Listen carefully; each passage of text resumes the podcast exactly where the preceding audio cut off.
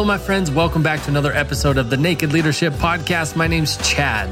In this episode, I'm with Dan and Adrian once again, and we're having a conversation about meetings. Again, you know, we had a, a few uh, earlier this year, we had an episode around the structure of meetings and how to structure meetings to get the most out of them. If you haven't listened to that episode, I encourage you to go back and listen to it. It'll give you some context for this conversation.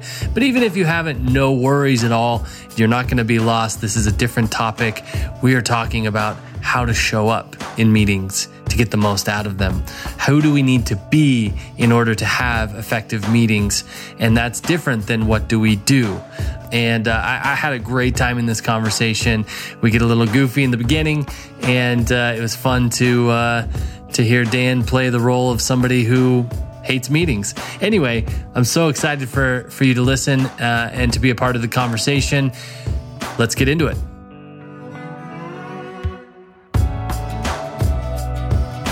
Hello, my friends. Welcome back to the podcast. This is Chad. I'm here with Dan and Adrian, and uh, I, I, just have a at the top of the of the conversation. I have a question. Why did you guys call this meeting? I didn't, man. You made me be here. I don't know. There's nothing valuable about this meeting. Why are we even having it? I can't. Like, it's going to be just like the last one. This is such a waste of time. I mean, why did you call it? Well, you know, I wanted. It's a schedule. It's a regularly scheduled meeting. We do this every Tuesday. I just I, I just have to be here because it's Tuesday at 1.30 and I'm. And, and uh, I, I, just got to tell you, every time I come, I don't get anything out of this thing. I mean, it's like a waste of my time. I, I usually leave the meeting and tell all of my people on my team how bad the meetings suck.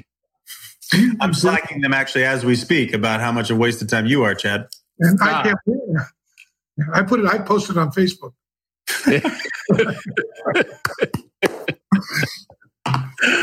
well, let's talk about meetings. You know, we did a couple months ago, earlier on in the year, we talked about um, structure of meetings and how we can structure them to get the most out of them. What was missing in that conversation for me, as I looked back on it, was we didn't spend a lot of time uh, talking about how we show up to a meeting or how we can invite people to show up to a meeting in order to make it what we want it to be. And, you know, my working title for this is that meetings don't just happen to us. Yeah. but that the title wasn't exactly right because they actually do. In fact, the way that most of the way that a lot of people show up to meetings is that the meeting is just happening to them. Yeah. Uh, as if they have no choice in it. And we don't, don't you know? If we don't come, then they'll get well, they'll, you know, I'll get demoted or, I, you know, I won't get the pay I want or I could get, you know, fired. You don't understand. You don't know what it's like to be me. Yeah. You're I'm right. In, I don't. I'm in, I'm in, seven or eight of these a day. So, I mean, they want, they, we have meetings about what I need to do, but I'm in meetings so much I can't do it. So, wow. Yeah. You know? Well, you know, there's there's uh like what kind of podcast is this? right. I mean, is this just another like what's the purpose of the podcast? I mean, I'm getting no value out of it.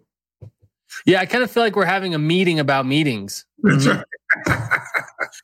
right. I literally heard that this week is that is that because of the organizational structure, this is a quote, because of the organizational structure, I have to have a pre-meeting before the meeting to talk to these people. Then I have the meeting, then I have a post-meeting with these people about the meeting. And I've got, and I'm like, I understand. Okay, that's what's happening. Now, would you like to lead? or what are you leading yeah. into each one of those sessions? Yeah. Well, that's a good place to start. Is there only one leader in a meeting? Oh, I, I don't think so. Why not? I, I, it's okay if I talk now. We, no, it, Dan's going to take this one all the way home. I, my thing is, yeah. there's only me in the meeting. Really, I mean, there's what I'm making up about what you're saying. There's what I'm making up about what I'm saying. There's there's what I'm making up about why we're together. There's you know, and and I don't. If I'm really aware of that, then I'm going to own what I'm coming here to have happen and what I'm coming to get, you know, what I need support with, and etc. Right, but that can be disruptive if everybody else is just coming along for the ride, mm-hmm. right? which is okay. But I think, yeah, there's everybody's. There's only you in the meeting, really. You and what you're making up about everybody else and you know, and what you think they can do for you, what you think they can't do for you, and what you think your obligations are to them, and all that, all that's operating in there. And now, well, know, like we, I know when I come to a meeting, I, it's, I'm either going to be, what am I going to have happen here, or what am I going to, how am I going to protect myself? How am I going to get through this so I can get on with my day? Those are all different conversations that determine the quality of the meeting. And then I, and if it doesn't come out the way I wanted to, if I think it's the meeting, then I can use the meeting as a scapegoat. I don't have to own anything. And therefore I'm stuck and I feel helpless and I can't do anything about these useless meetings. I mean, yeah, you're touching on something, Dan, that I wanted to to really dig into is what are some of the typical benefits of an employee or a team member to go to the meetings, not lead or not show up in a way that would get something done, and then go and and complain about the meeting? Well, I mean, there's there's a lot. We talked a lot about complaint, right? It just plays into the whole idea that if I complain about the meeting, then people have to cater to me like I'm putting them on notice. What I want is your is dependent on you and you're obligated to give it to me and now i've set up a relationship that if it's received the weight of my value of the value i'm going to get is living in your lap. Right? And yeah. a codependent relationship that results in nothing but frustration resentment and alienation. Yeah. Yeah, I, I was just I wrote this down this morning and, and going to do a post about it today. And what I wrote down was people tend to complain about what's outside their control rather than owning what's inside their control. And that's usually how people show up in a meeting. It's like, okay, I'm already he I'm I'm I'm I'm already in this meeting as if it's it has pre-disappointed me. right? I'm walking in pre disappointed. Now, it might be because I don't even want to be here. I want to be doing what I'm doing or something else. Or because I hate this person that's talking. I think this is a BS project we're on, but I'm already here as a complaint, just waiting to happen.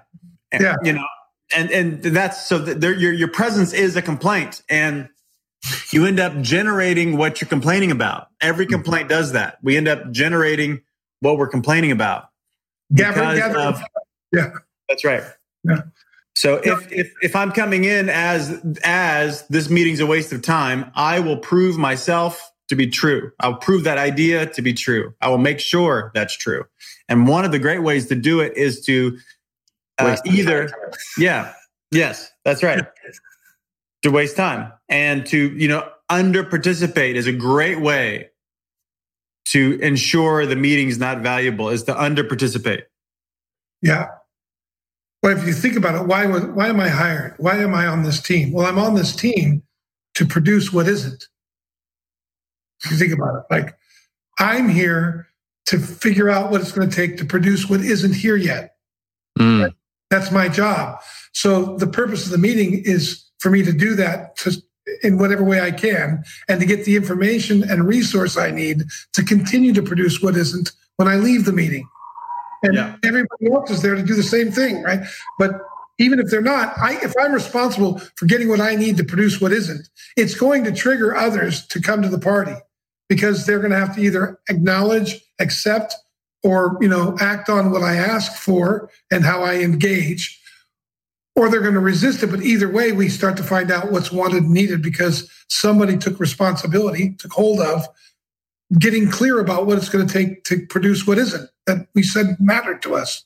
And I, I think, you know, just stopping long enough to ask myself, well, what is it I'm here to produce? What is it? What is it that's most important that isn't yet that I'm standing to have happen? And how can I use this meeting to turn have that turn out? I don't think, you know, I, I spend time thinking about that because we every one of our calls is like that. If we're doing a coaching call, right, or if we're doing a consulting call, it's what is it that needs to happen that isn't happening now? Yeah. Up up until now. And yeah. how can we how can I stand? How can I engage myself, give myself to this whatever the meeting is to begin to have that show up and from show up after that as well? Yeah, but Dan, but Dan, you don't understand. I don't have, it's not my meeting. That's right. I, you're right. I don't understand how it's not your meeting. but he, you know, the boss puts this meeting together. I don't have power. I don't get to set the agenda here. That's right. And so I, I, hear what you're saying, but I, you know, I, it's it's not. I don't have I don't have the power to really shift the conversation. It's not my meeting. Well, how can you how can you produce something when you're not in control? Yeah. And what con- whose conversation are you talking about that you have to shift? Well, the, you know what happens. I guess what happens in the meeting. You know, it's like you know he starts off and he starts talking. Well, and, my question is, whose conversation can you control? Right. That's yeah. Think about that. That's really what's missing. Is we think yeah. Because I'm not determined by what you say. I'm determined by what I say about what you say or what I decide. Right. And that I think you're going to fire me if I say this isn't you, it's me. Yeah. That's right? good. And so those are, it's like I, that that might very well be a meeting is having a meeting of like here's how we're going to have our meetings here's yeah. what like look if you're at the meeting there's obviously you have something to accomplish because you're at the meeting yeah. now what is that going that's up to you it might be that what people are there to accomplish is survival right they're just there to to get by. They're just there to get by. They're just there to show up and, sh- and save face and make sure they don't get fired. Well, that's a uh, great. I mean, you bring up. It's like, what question are you living out of? Right? Am I living out of how can I survive, or am I living out of what's wanted and needed to bring forth what I'm committed to? But you're right. Our default is how do I get through this? How do I get through another day and make sure I get my pay? That's a very. Yeah, I, I feel like these are such good points that both of you are making and and just opening my eyes to so many things. This idea idea dan that you know you're there per, to produce something that's not that doesn't already exist and the meeting is a way to do that again or more or it's, it's a tool to resource for you to, to support your production. However if you're at the company if you're on the team to survive to collect a paycheck for as little you as you can do that is going to that's the way you're going to get to the meetings as well. What little can i do here to not be seen not be called out? Right? Not be noticed. Yeah. And which is distinct from how can i have my workplace be an opportunity to express the most valuable things of my life and to connect with people that I want to spend the rest of my life with? Because that's what I'm doing. I mean, am I mm-hmm. there get a paycheck. Holy shit, that's that's kind of a small game, right? Or, yeah. am, or am I there to actually do I want to work with these people? You know, this I'm spending a lot of my life with them. So how do I create that? We get this done and we enjoy ourselves and we go through challenges and those challenges deepen our relationship. Like how, how do you do that? I think Dalio talks about this in really clear terms. Like you know, don't hire somebody for the job at hand. Hire somebody you want to spend the rest of your life working with. And how do you create that environment? And I'll tell you what, man, when there's nothing more uh, revealing when somebody says, "Well, I, I, you know, I don't. I'm just here. I'm, this is my profession." Where you know, think about it, well, you're going to just cut your. You're going to bifurcate your life, and you spend probably forty percent of your life at work, and you're not going to show up. You're not going to make it the biggest opportunity to, to, to express and like you would like you think it'd be different when you go home? Right? Like this, i think that's really i know for me that's that's been all my life since i was a kid when i started working. It was like i don't want to I, w- I want to go to work somewhere where i, I i'm going to contribute and it's as important as being with my family. Otherwise why do i want to spend all my time there? Yeah. And that that takes some discipline and some courage because sure. just like in a family, there are going to be some members who don't want to be, you know, aren't going to want to participate like that. Yeah. Yeah. I mean, so many places to go in this conversation, or so many interests and even examples pop up of what of conversations I've had in this domain with clients, even just recently. But my before that, it's like this point here. It's like, what if I choose not to just be my work self when I'm at work? What yeah. if I choose to just be my full self when I'm at work? And what, you know, and you know, and just decide that it matters, decide that the conversation matters, decide that the, that this time, that every hour of my day just matters. Like if I decide that, that's, that's a shift for most of us, including me at times. Sometimes I'm just whatever. And, yeah. but also like, also just, just decide that the quality of my relationship with my peers or my superiors or the people that report to me, that those relationships matter, that I'm not using them to get something done. We're actually doing something together.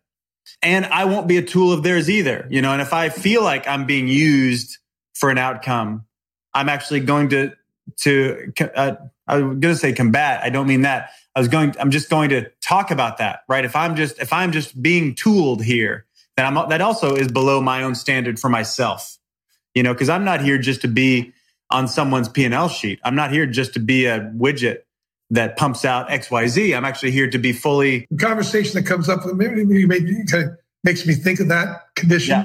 Yeah. yeah. Is when you hear somebody say, look, this is just business. Yeah. It's not personal. Right. it's like, and whoever says that means, hey, I'm about to be a dick, and please, please, I don't don't give me a check mark in that box. You know, I'm like, just I'm here to get something done. Yeah, it's just a, it's small small minds that think that way. Well, it, I mean, think about it. How many times have you heard somebody say, "Well, you know, this I I, I didn't come here for this, but that's what you know whatever I've got is what I got. So how can I make what I got into what I'm committed to it being?" Yeah, that, that, it's like the minute I start to resist, I, I, it's wrong, bad, or broken, whatever's going on. And now what do I want to do? Well, I want to distance myself from it by making myself better, making myself worse, you know, finding some way to get away from the very thing I'm actually called to turn into what isn't. Yeah. This is why, I mean, this, the essence we're talking about here is really usually what we end up spending a lot of our time talking with clients about, because this is kind of the conversation about the conversation you know, it's like we're having a meeting, but our thinking about the meeting is what's generating the meeting. You know, and what all we're we're pre-programming ourselves, how we're being, what we're doing afterwards, what we're not doing afterwards, the conversations that the, the meeting produces, the actions the meeting produces or doesn't produce. You know, it's this invisible, you know, next level conversation. I'm just, you know, I, I, feel, I always feel for folks, and this is why part of I love this work, is I feel for folks that end up, end up just deciding to be checked out or to deciding to be resigned because that's like easier in their mind instead of going and having the conversation. Yeah. And you say checked out, it shows up like I have a meeting coming. And instead of asking myself, what do I want to get done and what do I need to prepare in order to be in the meeting? I try to find a way to avoid the meeting. I try to find a way to sit to the meeting and not have to be called out uh, rather than inventing why am i in this meeting? What am i going to accomplish? Right? Like i know for me i'm a stickler about okay what are we going to do before this meeting? Like that's one of the things we're doing with one of our clients is okay we have a meeting tomorrow. What is it we want to accomplish in that meeting? How's the best way to accomplish it? How can we invite people into it? If we come like, like that then we're more likely going to start to pro- provoke that from the people that come into the meeting. Yeah. Right? What what oh Dan, what I hear you saying is that like making the meeting or the leader of the meeting wrong, bad, or broken is a strategy for you to not have to show up. Yeah, for me to just be a spectator. You know, there's participants, there's players, there's coaches, there's referees, and there's spectators. And mm-hmm. it's a lot of times I want to be a spectator in my life because I don't want to be wrong, bad, or broken. I don't want to miss. I don't want to expose my myself and where I'm at. So I try to get by. Right. I don't want to risk. I don't want to risk what, what it takes to participate. But it's that, and, and then I wonder why my experience of life isn't as you know as fulfilling as it could be. Yeah, it's like that's directly related to the risk level, right? And yeah. I think at work, you know, like if my work is about, it's either going to be about my identity, which is me validating who I am, or it's going to be about an expression of what matters to me and how I can use I can I can turn my work into a, a value added experience for me in life, no matter where anybody else is. Right? Because you could be pissy, you can be cynical, you can somebody else can people can go wherever they go. But if I'm there to create value, I find ways to engage that to bring forth that value. It's it's just part of the part of what shows up in the space of a, a place where my life matters, right?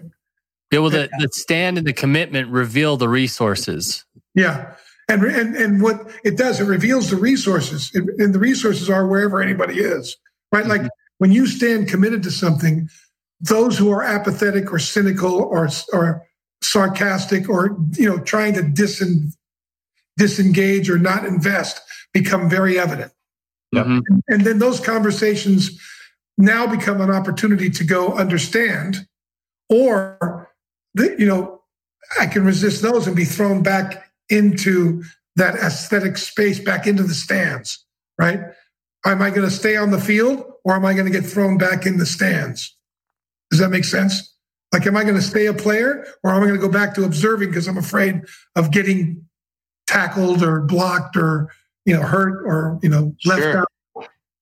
Yeah, well, there's there's lots of nuance here because I mean, you can be. Let's say you're in a an hour long meeting, and there are aspects of it. You're a player. There there are certain topics or certain moments in the the meeting that you're a player, and then there's certain things that you're unwilling to engage, and then your unwillingness to engage is what puts you back in the stands as a spectator.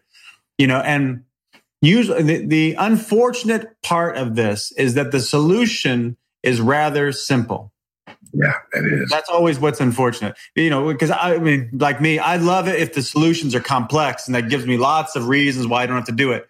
You know, I'm just thinking about, please, the example in my head was like if you're in a meeting with your top leaders and somebody's being cynical or being a naysayer or being that person. Like, so the what most people do is work around that person. That's what most people do, or, or change the topic, or divert or let's move on. They like to say that, let's move on.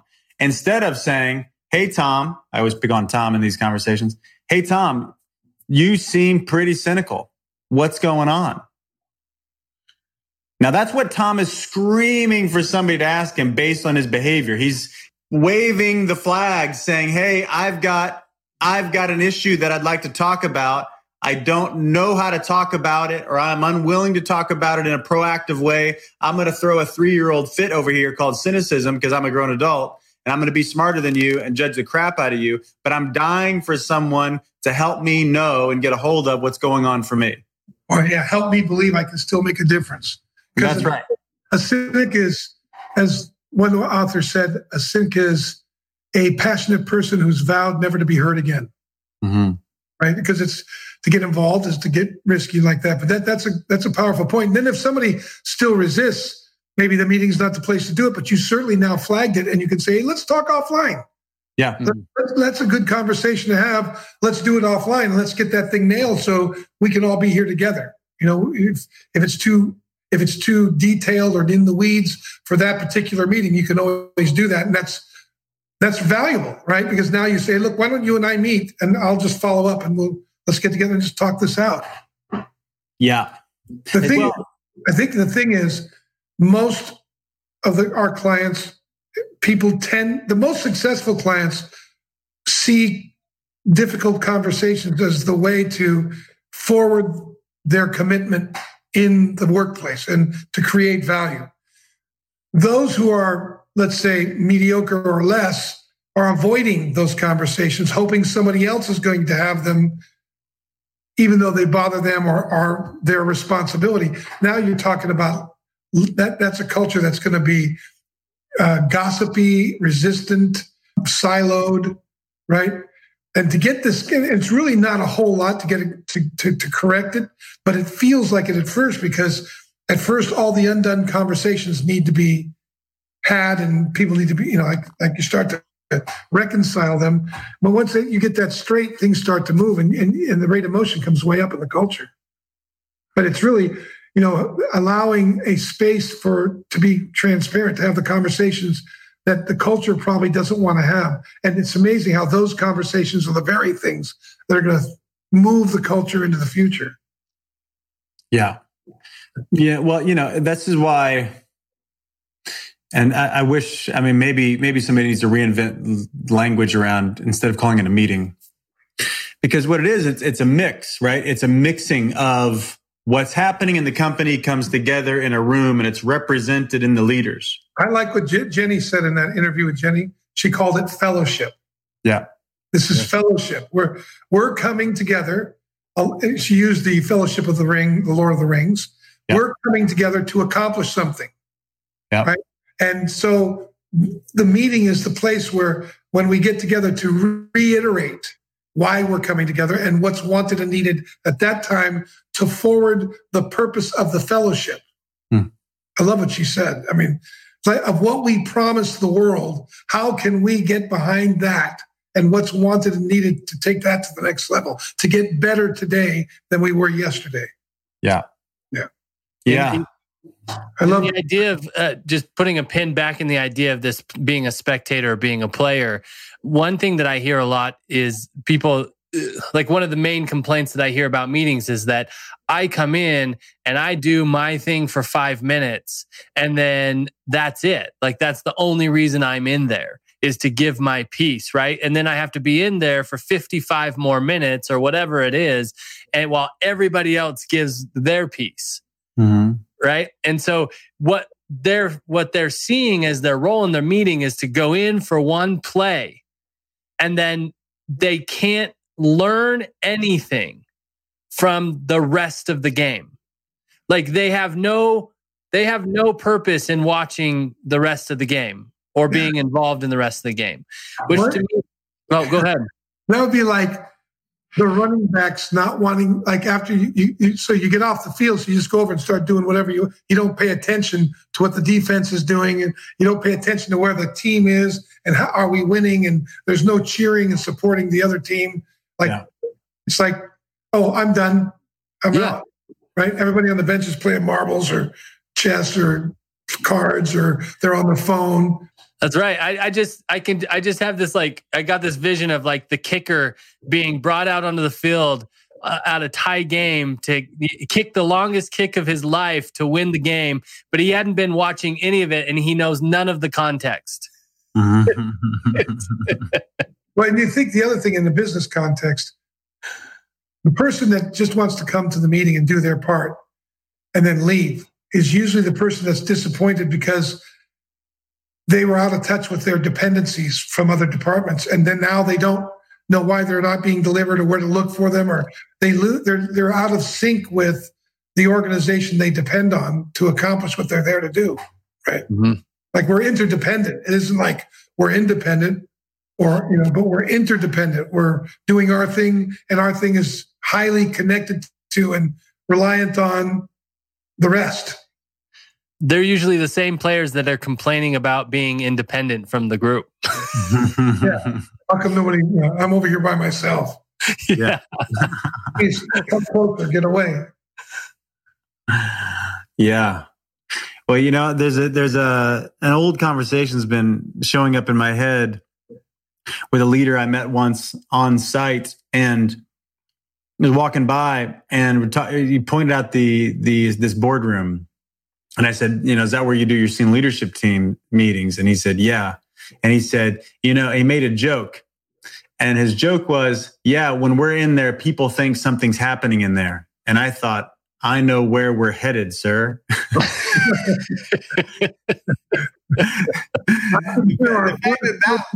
yeah, his joke was a little too true. I, I, knew it at the time, and I thought, okay, we'll see how and when this shows up. And, you know, it just told me, right? I mean, should, I could read between the lines about what he, it was his meetings, quote unquote, that were happening in there. And he already had a preset belief that nothing really can happen inside those walls. Or, and what probably, I mean, as, as time would end up telling, he didn't really feel like he had a lot of agency. Yeah. The highest ranking person in the organization. Yeah. What I heard behind this, a lot of frustration or upset or withheld anger. Yep. yep. Yeah. But usually, you know, in my experience, and I have this conversation with almost every client at some point is have you have you stopped and had a conversation with the people in your meeting about what works or what doesn't work in the meeting You know, there's like very little level setting about how we're going to be with each other, how we're going to show up, with what level of clarity, with what level of preparation, with what level of conviction. Are we allowed to not speak our opinion in here? Are we allowed, you know, what what works in this meeting, what doesn't work in the meeting? I don't know that I've met a leader that has had that conversation before I bring it up to them. I'm sure there are millions of leaders that do, but it's a how we're going to play ball conversation. I always call it. What works for me. Orientation an orientation, which is a an expect, you know, an orientation then becomes an expectation of just what the standard is around here. And because you don't have those, then whatever people get away with is the standard. Yeah, it's interesting. When I worked at LifeSpring as a young man, I'll never forget the, the orient was the best orientation I ever had. I sat down and I remember the guy sat me down. And He said, "Okay, listen up. When there's a meeting called, there's nobody in the meeting but you. What do you want to get done in the meeting? Make sure you have your notes prepared. Be ready to answer any questions. Be there to get something done. If you, you know, it won't work for you to come in and think that the meeting is going is for you. Like everybody's like they're supposed to give you something. It's not a television show. It's not a passive form of entertainment. I'll never forget him telling me that. It is a participant, just like the trainings that we do. You bring it what are you committed to? You know what you have to accomplish. You know what you need from people. If it doesn't get done, it's up. It's it's, on you. I was like, yeah. wow, got it. I'll never forget that meeting. I was there with my pad. I had all my notes. I was like, okay, what am I doing here? yeah. Adrian, every time every time I've had that conversation with a leader about how how have you trained your people to show up in a meeting? How have you what invitations have you extended to them to make the the meeting their own? What's acceptable, what's unacceptable? The the re- reaction I most get I get most of the time is that it's like but that's so meta. That's so uh my you know, we should just know that. They should just know to come to the table prepared to contribute and you know give their opinions and you know all of this sort of things. What you're saying is you don't want to take responsibility for orienting your team, and I, and then that'll get perfect because then you can complain about how disoriented they are, and you just don't. You can fire someone else and bring someone else in. And yeah, disorient them. Yeah. and way you have high turnover. yeah, how much time do you want to waste? Is would be my, one of my. I mean, no problem. I get your strategy. Like the laissez faire, it'll just be what it's supposed to be. Uh, but how much time do you want to waste? How much money do you want to lose? Yeah. You know, that, and you'd keep people a long time if you handle, if you, if you really have meetings where you're actually meeting and you're, you know, like there's a preparation, there's the meeting, there's the debrief you, for yourself. Just did, okay, what happened? What's wanted, needed? Where do I go? I know when we had, uh, when, when we were working with uh, ACCD when, and we had a nonprofit, we had probably 15 trainers that lasted 14 years or so. I remember everything we would, they would do a training. We would, we would deep, we ground them before the training. They do the training. We debrief them. We'd have individually. Then we come together as a group and do the same thing. But that kind of continuity kept people on the same page and it kept the quality of the work because we we're all service, right? Kept the mm-hmm. quality of the service up because we were checking each other and yeah. then we'd record each other, right? So there's this ongoingness about what we were doing. I know that that's part part of what I think you know is it, that's probably the biggest challenge is to get that continuity in. Like, what are we doing? What are we accomplishing? What worked? What didn't work? Yeah, and then and that also sets the context for the other meetings that break off of the main meetings, like because the yeah. main meetings will probably be higher altitude. Then you break down into more detailed stuff.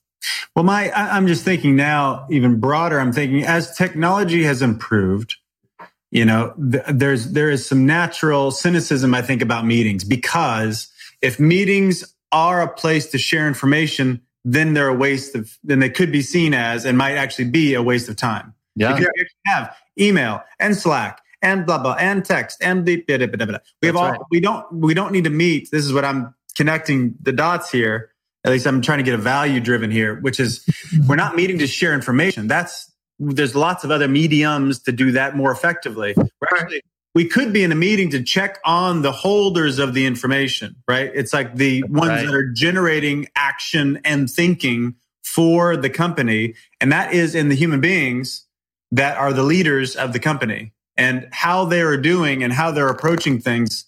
I mean, if they're not competent, then they ought not be there. But many, many of us will settle for letting our leaders be attitudinally incompetent. And we don't think that's worth pursuing, let alone training, let alone checking in on and being in an open dialogue about how we're showing up with one another. Because it's the, it's the quality of the conversation at the table that ought to be studied.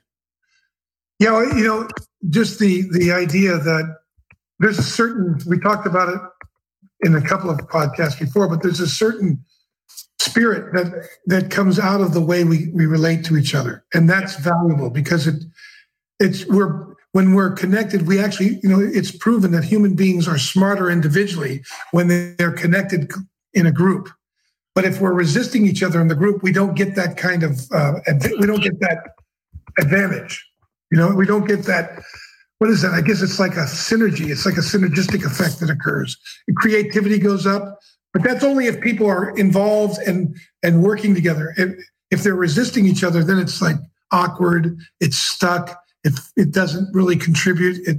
I feel like I'm wasting my time. You know, it's that whole resistant thing. Yeah. You um, there's, a, there's, a, there's a point I want to make that from both sides. So, one is well, I'll, I'll share it how I heard it.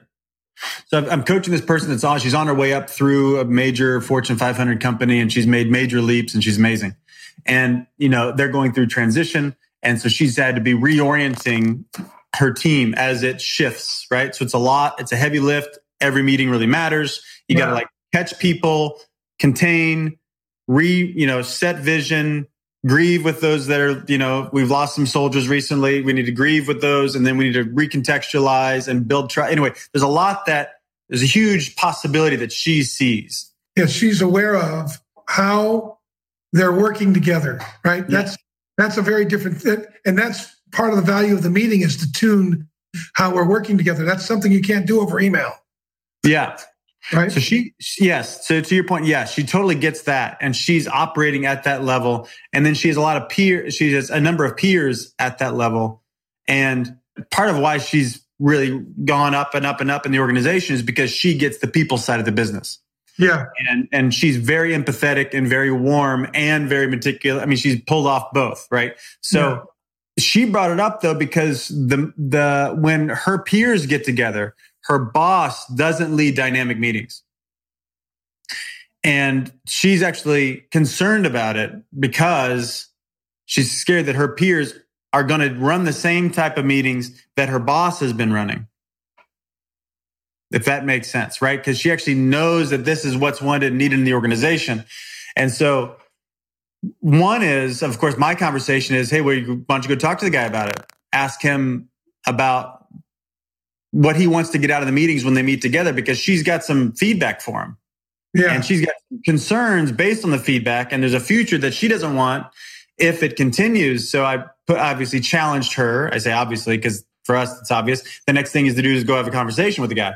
And so that's so first off, if you're not if you're in a meeting that's got concerns for you and you're not the boss, no problem. Speak as if it's yours. Speak at the concerns that are happening. Speak at the desires that are happening and go influence if you're going to be there. If you're going to be there and, and, and something hits you like a complaint, go speak about it so that it is an opportunity to regenerate. Something new can happen. Number one. And, and, and if, even if that's daunting to you, the value is getting up to that. Yeah. Like, like even if that conversation seems like, well, shit, I could get fired, or it puts me in a compromised position, or it might make irritate them. Well, that's good. That that's a challenge to answer because if it doesn't, it's also if you don't speak it up, it could come back. You end up losing the value of what you're doing together. Yeah. Right. Well, I mean, she's one of this guy's most trusted leaders right now. Yeah. So that's that's the ironic part of it is is that if you approach that conversation well, it is advocacy. Because I'm thinking now for the senior to the top senior leaders that are listening to this, and I know what you're up. I, I know I'm very connected to what you're up against schedule wise. So, but that's your schedule is a circumstance. We're asking you to be something beyond your circumstance, which might actually require first off, it, it, uh, it, will require you to get connected to what's happening versus your story about why it has to be happening. So, for example, if you're running a shitty meeting, don't tell yourself, oh, I, I, if I wouldn't be this way if I had more time. That's your story about why it has to be the way it is. I would first just own the fact that, hey, I run really shitty meetings. You know? Okay, great. Now, what do you want to do about it? Because because what what might be what's needed is actually to share the level of vision and insight and even planning for the meeting.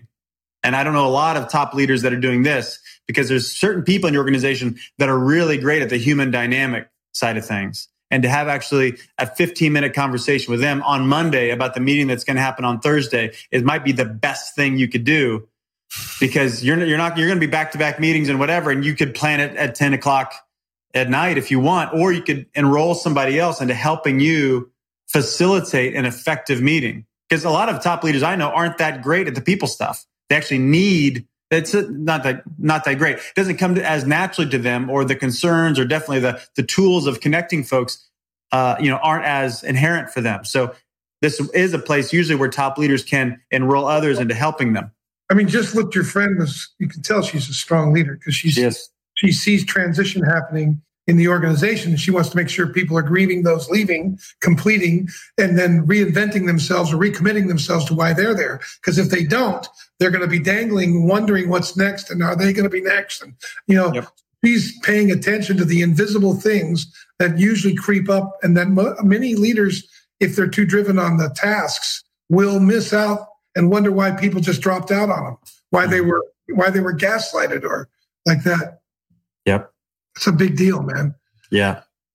Especially nowadays with all this change, people, you know, you, you never know. Like I, I'm thinking about one of our clients who said, you know, we brought up to him there's a very productive guy in his team, not who's reached out to him multiple times to have meetings. And he said, Well, I have an open doors policy. And the guy never, and, and I don't go see him because I can count on him. But I spend a lot of time with the squeaky wheels. And if you think about it, so the guy that means the most to him, he doesn't spend time with, really working with. Sooner or later, that person's going to be the squeaky wheel, or they're going to disappear, and he's going to wonder why did he disappear, right? Because that and that guy was already communicating he didn't feel supported, and he was he got the wrong message. He thought he's being neglected when he is being trusted, right? And just one meeting could clear that up, right? One simple conversation, fifteen minutes. Yeah. As we wrap this up, I want to highlight one thing, Adrian, that you brought up that I just think is so powerful is that the answer is simple.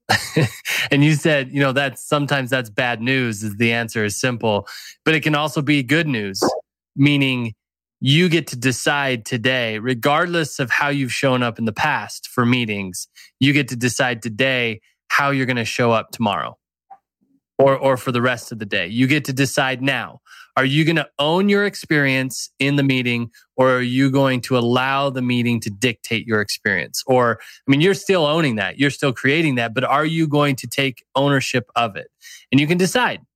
It's easy. It's a, uh, not easy. It's simple. It's a simple decision of the way that you're going to be in the meeting with those who you have committed to, to, to create something new with.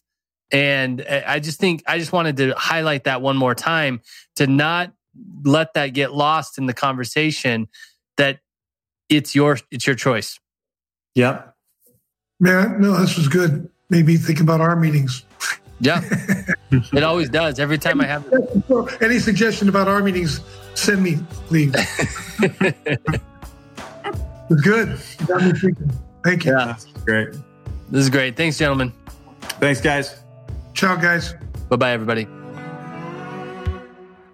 Well, friends of the podcast, thank you so much for joining us this week. If this podcast has helped you or entertained you at all, we encourage you to go to iTunes or wherever you get your podcasts. Leave us a five star rating and a glowing review. That'll help us reach more people and grow this community.